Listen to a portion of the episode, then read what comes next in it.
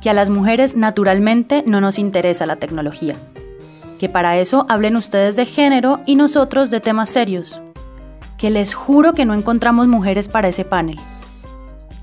Bienvenidas a El problema con las mujeres, el primer podcast de autoayuda que te dará herramientas para reconocer, entender y aceptar los infinitos problemas que tenemos las mujeres latinoamericanas para estar presentes en el mundo de las ciencias y la tecnología.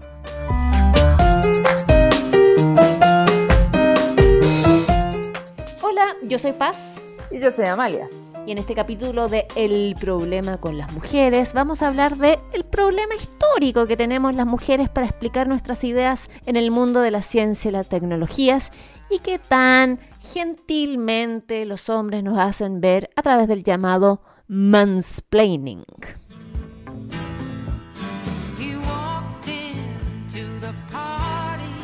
Bueno, te lo voy a explicar yo mujer, entonces tampoco me creas mucho. Pero te cuento, Amalia, seguramente tú tienes este libro de cabecera. En el año 2004, la autora Rebecca Solnit escribió un libro recomendadísimo ¿ah? y que tiene una traducción al castellano y se llama Los hombres me explican cosas o en inglés Men Explain Things to Me.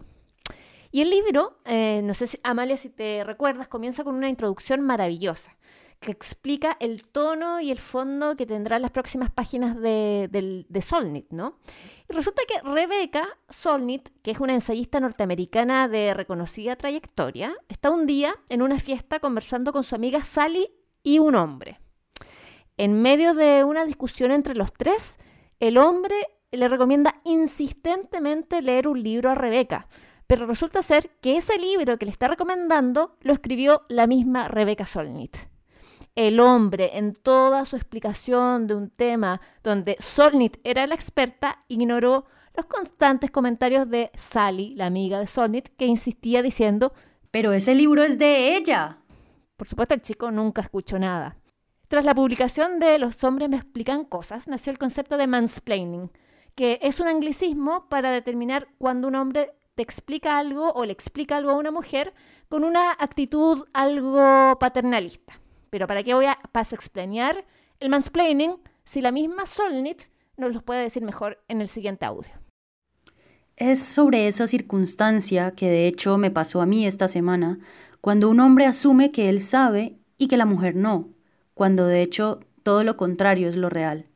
Así que es la suposición que el conocimiento es parte inherente de la condición masculina y la ignorancia está en la condición femenina. Ya sabes, esa suerte de bullying paternalista, eso de tomarse todo el espacio en la conversación. Suena mucho a la teoría evolucionista que vimos antes, en el episodio anterior.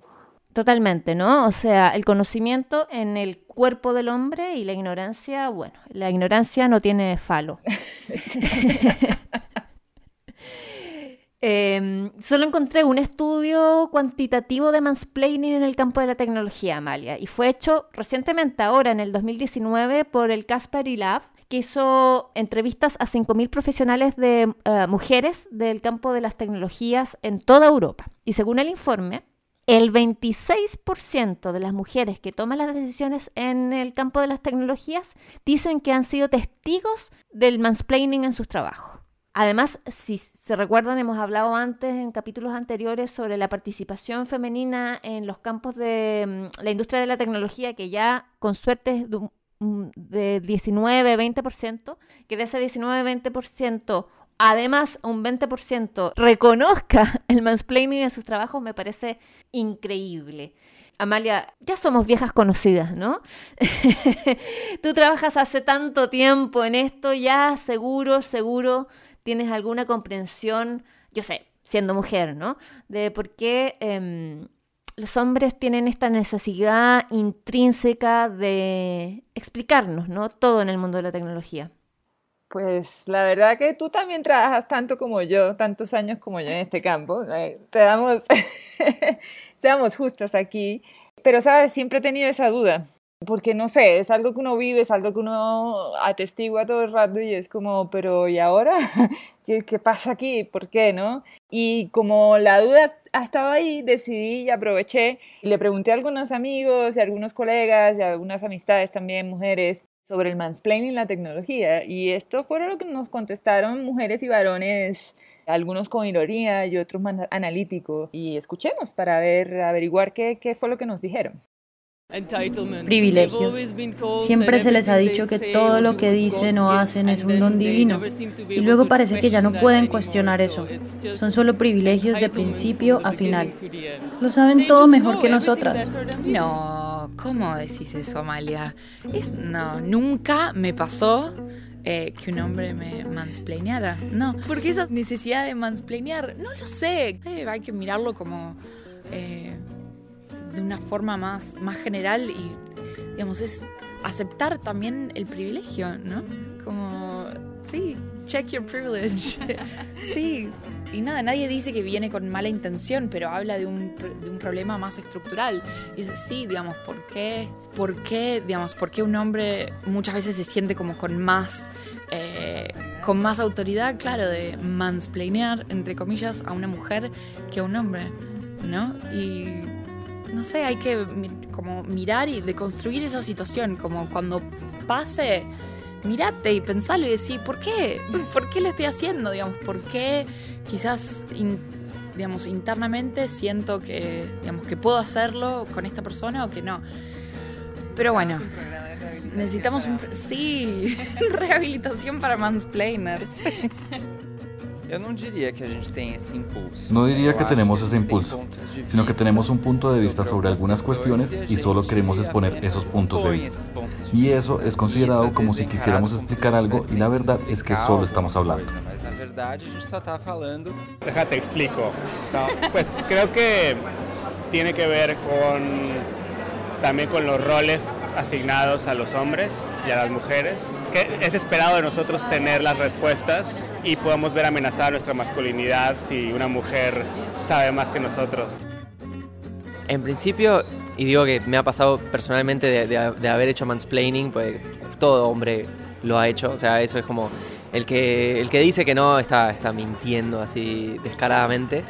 Eh, diría que en muchas, en muchas ocasiones creo que honestamente se hace sin querer, como que uno, uno lo da por, por sentado por ahí porque es un tema que dice, bueno, siente que por ahí leyó más o honestamente el hombre puede llegar a sentirse así.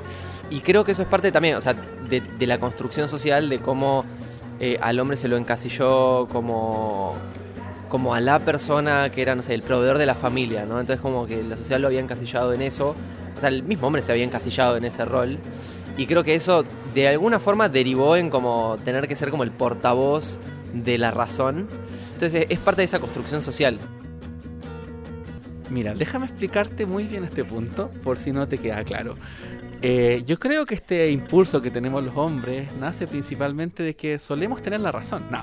Eh, yo creo que está muy embebido en cómo nos crían y vemos como en nuestras casas los papás tienden a ser así, tener ese rol tanto frente a los hijos también como replicar las experiencias que vemos de cómo nuestros padres o abuelos interactúan con sus parejas, con mi mamá o con mi abuela. Y eso de alguna forma es este currículum oculto en el que vivimos, que es la cultura en la que estamos. También en el colegio vemos cómo eso se replica mucho con cómo los profesores se, se aproximan a los temas o cómo algunas veces los hombres terminamos imponiéndonos y de eso termina eh, convirtiéndose en como hoy día cuando a veces hablo con mujeres, siento la tentación. No sé si a veces eh, lo hago igual, pero termino explicando cosas que no tendría por qué explicar. Y a veces veo bien y digo, mira, la persona que está al frente en realidad sabe más que yo de un tema y ¿qué hago yo explicando? ¿Qué te pareció, Paz? ¿Qué crees? Ya hemos escuchado a nuestros amigos y amigas. Eh, me, me, gustó, me gustó, me gustó mucho también muchos varones, ¿no? Explicándonos con toda conciencia qué es el mansplaining, porque evidentemente todo lo que hemos, que están escuchando ahora no lo pueden creer tanto porque ya saben, este, por la ausencia de falo. Pero en fin, me parece muy interesante. Eh, la cuña de Anja que habla del entitlement, ¿no? En inglés, me encanta esa palabra en inglés. Sí, es difícil como darle el mismo. Español? El entitlement directamente traducido es derechos, es sentirse con el derecho a. Es sentirse con el derecho a, ¿no? Pero como que si uno pudiera decirlo como con el título de decirte algo, ¿no? Eh, me parece genial porque básicamente habla de un poco lo que dice Solnit también, ¿no? De, el conocimiento está en el cuerpo, ¿no? Es como una cuestión súper biológica en el cuerpo del hombre. Entonces hay una suerte como de entitlement, del derecho de decirte algo, de explicarte algo. Es casi como una fuerza irracional de la evolución, ¿no? Claro, no, no sé si te acuerdas del científico del que hablé en el episodio anterior, de Le Bon, hablaba de que las mujeres que sobresalen en la intelectualidad no es más que el nacimiento de cualquier monstruosidad, ¿no? Entonces es como una cosa que sucede una vez cada tanto, que no hay que prestarle atención, por lo tanto los seres conscientes, racionales y cerebrales son los hombres, son ellos los que tienen todo el conocimiento del mundo para compartirlo y a ilustrarnos a nosotros. Total, y, me pareció tan interesante también como a los varones explicar el mansplaining, un poco también reflexionando, muchos de ellos yo creo como primera vez sobre el mansplaining, a, a pesar de que, que, es algo tan común y que yo estoy segura de que ellos lo saben, pero me pareció muy interesante, por ejemplo, esta opinión un poco irónica de este chico brasileño que habla de que de esta como naturalización, ¿no? Los hombres y las mujeres tienen los mismos tiempos para expresarse, ¿no? Eh, solamente estoy dando una opinión sobre una cosa, ¿no? Como que esa naturalización increíble de algunos varones sobre sus opiniones, ¿no? Como, como cuando tú a alguien, no sé si les ha pasado, ¿no? Cuando uno dice, oye, me estás haciendo un mansplaining, como que realmente los hombres se sienten súper ofendidos como, mentira, yo solamente estaba dando mi opinión, respeta mi espacio, ¿no? Exacto, tengo mi libertad de expresión. Esa siempre es una buena herramienta para responder, la libertad de expresión. y por supuesto, es la libertad de expresión de los hombres, porque las mujeres, como tenemos una ausencia de falo, no necesariamente tenemos los mismos derechos.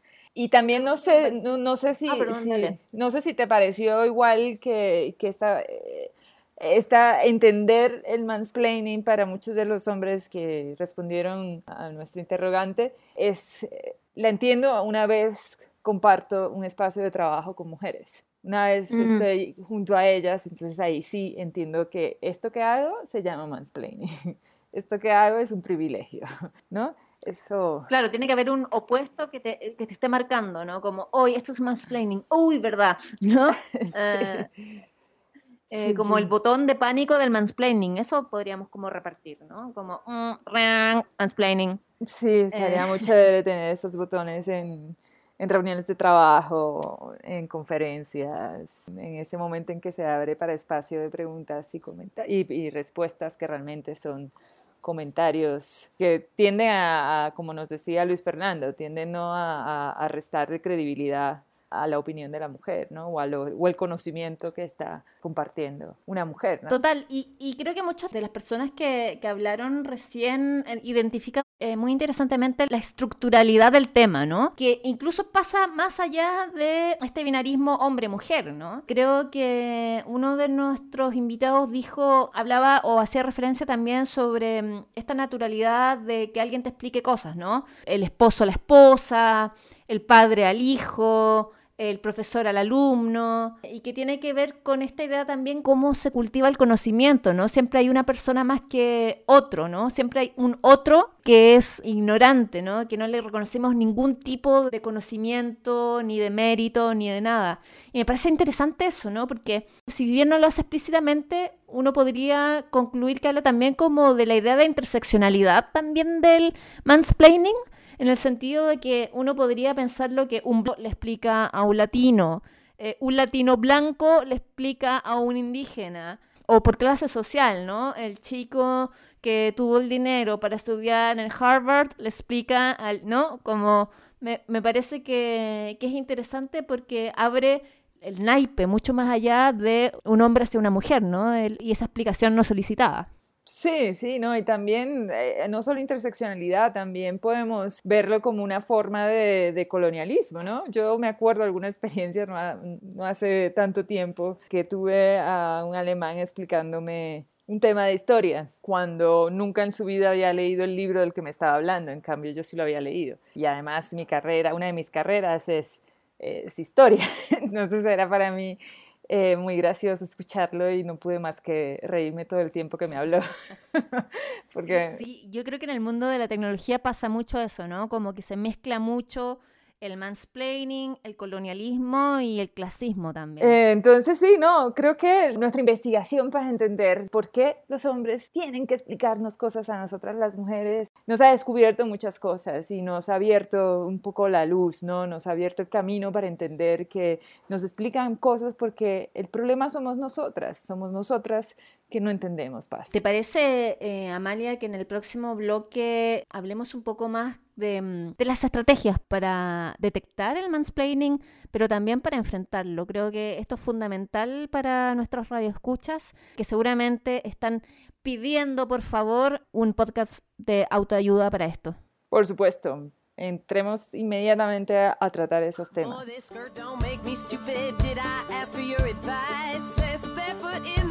Kitchen. How does any girl survive? It's a man's world.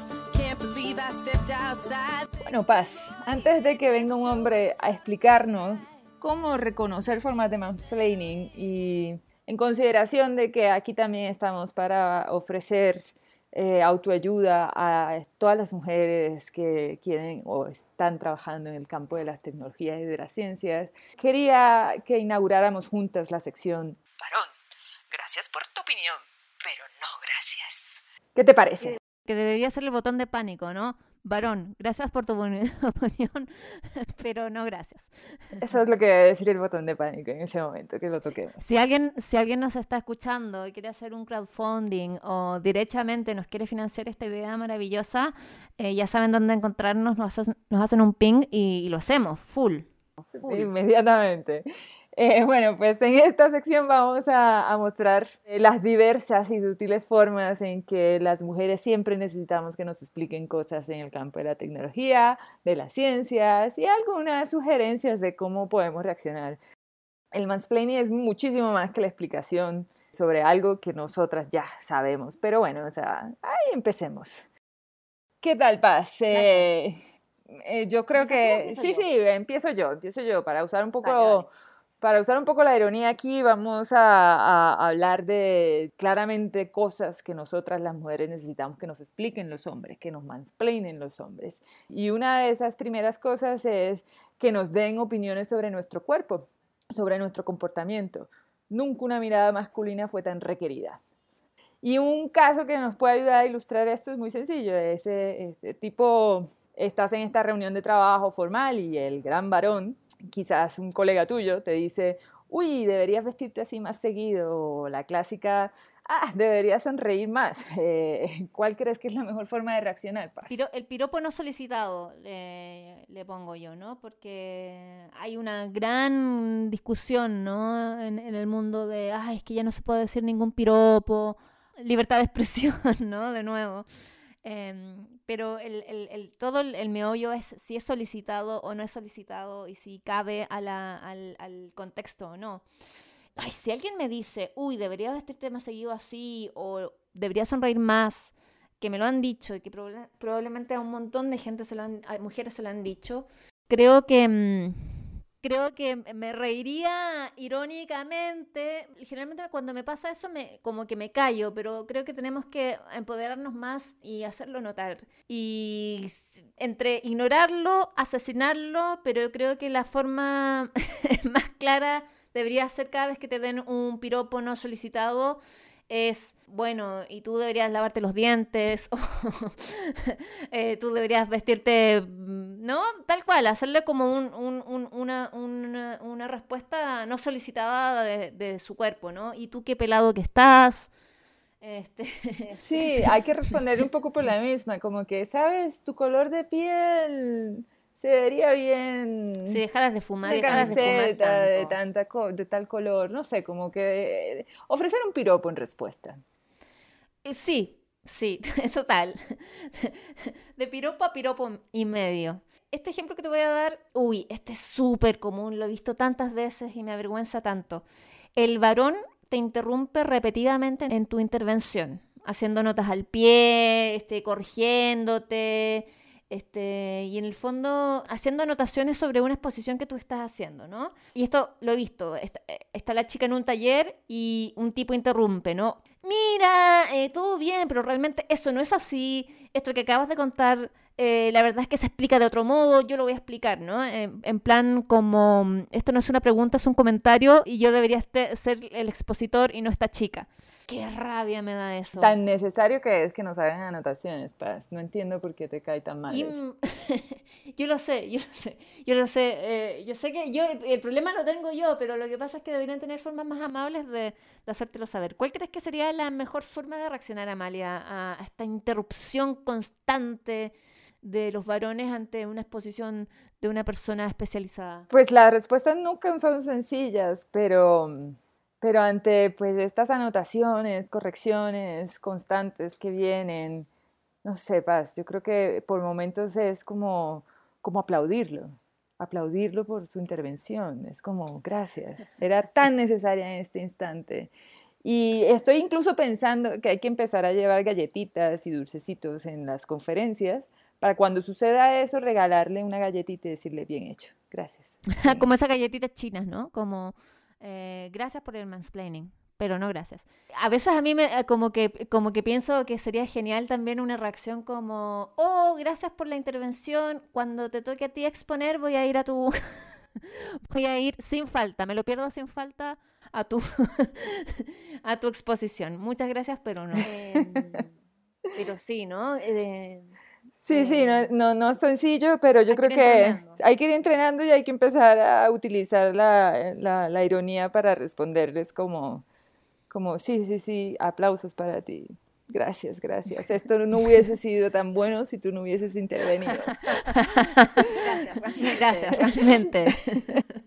Ahora, ahora todo quedó más claro. Muchas gracias. Exactamente. Otro, otra forma de mansplaining eh, que es clásico también es, es, cuando se analizan las intervenciones en reuniones. Uno ve esas reuniones donde las mujeres no hablamos y donde los hombres ni siquiera toman el aire, hablan y hablan y hablan y no permiten que nadie más eh, intervenga. Eso también, y bueno, en estas reuniones además cuando uno finalmente propone algo, o da una idea y, la idea es como, claro, tengo una gran idea. Yo, hombre, varón, gran varón, tengo una gran idea y es exactamente la que tú acabas de decir, ¿no? Ahí en ese momento es que se ah, valida. Ahí es cuando se valida, antes, antes no, ¿no? Es que, pues, ah, pero obvio, es que los hombres eh, son los portavoces de la razón. Paz, o sea, ¿qué puedes esperar si no? Sí, no, eh, hay que escuchar y a tomar nota. Definitivamente, pero ¿cómo crees que, que, también podemos reaccionar a, esto, a estas intervenciones kilométricas eh, de los hombres eh, que, que, no dan espacio para ninguna otra intervención? Fíjate, que una vez me, me pasó eso, eh, o sea, no una vez, pero una vez respondí a eso, me acuerdo perfectamente, estaba en una reunión de mi área.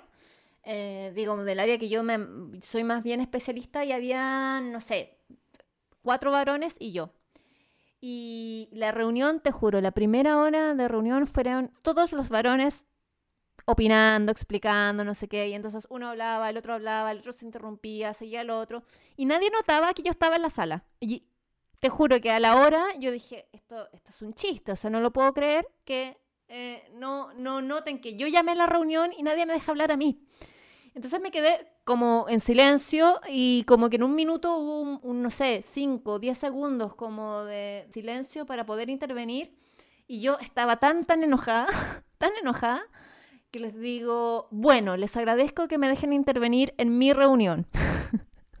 y cortó todo, te juro, cortó toda la reunión, fue súper incómodo, eh, pusieron una cara, o sea que entre como de ofendidos y entre que te odio, y en el fondo yo me sentí muy bien porque fue como que eh, puse como el problema sobre la mesa, pero también siento que la reacción fue como, como que eh, fue un balde de agua fría para un montón de gente y un poco la reunión tampoco salió tan bien, ¿no? Pero creo que había que decirlo igual y por eso me, me puse muy contenta, pero, mm, pero sí. Eh, como, como que yo creo que ahí la, la ironía es muy fuerte y hay que resaltar muy bien eso, ¿no? Como, ¡ay, qué genial que eh, cinco varones en 75 minutos hablaron mucho de este tema. Bueno, ahora qué tal si eh, le, le preguntamos a las mujeres, ¿no? Como que como que lo hice y se sintió bien. Arruinó la reunión, pero se sintió increíble. Eso yo creo que es lo que importa. y bueno, quizás una, una última forma. ¿Tienes alguna otra, Paz? Sí, sí, sí, sí. También súper común eh, esa idea de que, mm, bueno, tal como, como somos gente muy irracional las mujeres y como como histéricas y tal, entonces es necesario tener a un hombre que te informe si algo te va a gustar o no y tome las decisiones por ti antes, ¿no? Entonces, imagínate eh, varones que toman decisiones eh, por las mujeres, evidentemente sin consultar para qué, si ellos son la voz de la razón. Eh, y esto me ha pasado, ¿ah? por ejemplo, cuando te dicen, oye, hicimos este panel con puros varones sobre ciberseguridad. ¿No te parece genial? ah, no te llamamos o no te llama o no llamamos hasta otra chica porque asumimos que no iba a querer porque ah, como está estudiando o como este tiene familia y esto es muy en la tarde, en la noche, bueno, ¿para qué para qué llamarla, interrumpirla? Mejor este, llamamos de inmediato a este otro chico especialista, ¿no? Este es, otro, este es otro momento de gratitud, así como gracias, gracias, gracias, gracias por considerar mi salud, Gracias por considerar. y no pero seguramente no, te, no se te hubiese ocurrido, ¿no? No, no, por supuesto. O sea, ¿cómo voy a saber yo si estoy disponible? Si tengo el tiempo disponible para ir a una conferencia, o si estoy indispuesta, o si tengo que cuidar a alguien, o si tengo que hacer otra cosa. ¿Cómo lo voy a saber yo, Paz? O sea, tal cual. ¿Qué ha pasado?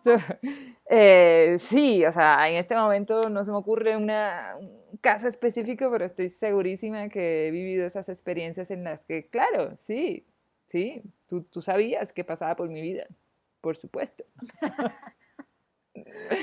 ¿Y has, respondido de alguna forma o de nuevo, ¿no? Una tienda quedaste un poco como, no puedo creer que esto me acaba de pasar. Eh, sí, uno se queda un poco como, ¿de verdad me estás diciendo esto? Pero yo creo que hay que hacerlo ver otra vez como, sí, sí, gracias. Creo que si me hubieses preguntado, te hubiese contestado que estoy disponible, ¿no? Como que no sabía que tenías mi agenda de trabajo y que sabías que sabías cuando no estaba disponible, pero bueno, o sea, igual te llevaste una copia incorrecta y ya estaba disponible, no sé.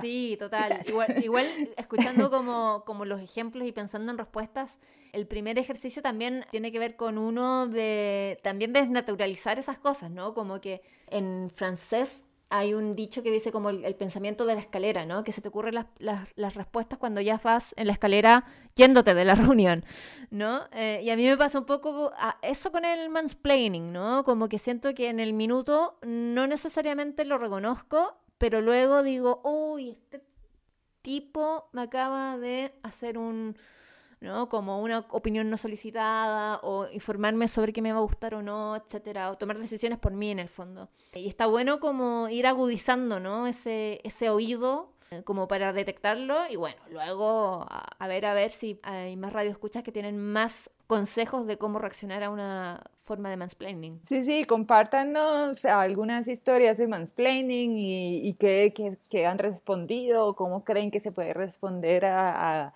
este tipo de formas de mansplaining, a esto que tanto necesitamos las mujeres que nos expliquen los hombres. Pero sabes, pasa, hay, hay otras cosas que están muy relacionadas con el mansplaining y, y son los paneles de hombre en ciencia y tecnología, una forma... ¡Un manel! Es una forma en que los hombres, estos seres cerebrales eh, con todo el conocimiento humano, nos expliquen cosas mejor que una mujer podría hacerlo. Y creo que esto sería otro tema más, pero lo vamos a hablar en el próximo episodio de nuestro podcast. Así que sigan pendientes, no se lo pierdan. Eso, no se lo pierdan. Muchísimas gracias por escuchar el problema con las mujeres y esperamos que, bueno, les haya quedado un poquito más claro qué es el mansplaining pero seguro que no, porque bueno, no conseguimos que ningún hombre aquí entre las dos nos explicara bien. Tuvimos algunos audios, pero creo que no es suficiente. Necesitamos más hombres en este programa, Amalia, creo. Sí, sí, sí, sí. Ah, sin hombres esto, esto quedará como un episodio cómico en la historia. Nada más. Si se quedaron con ganas de más eh, del problema con las mujeres, nos pueden escuchar en SoundCloud, en YouTube, en Archive, en em, Apple Podcast y por supuesto nos pueden contactar en el Twitter arroba carisma. Muchísimas gracias, nos vemos pronto. Adiós.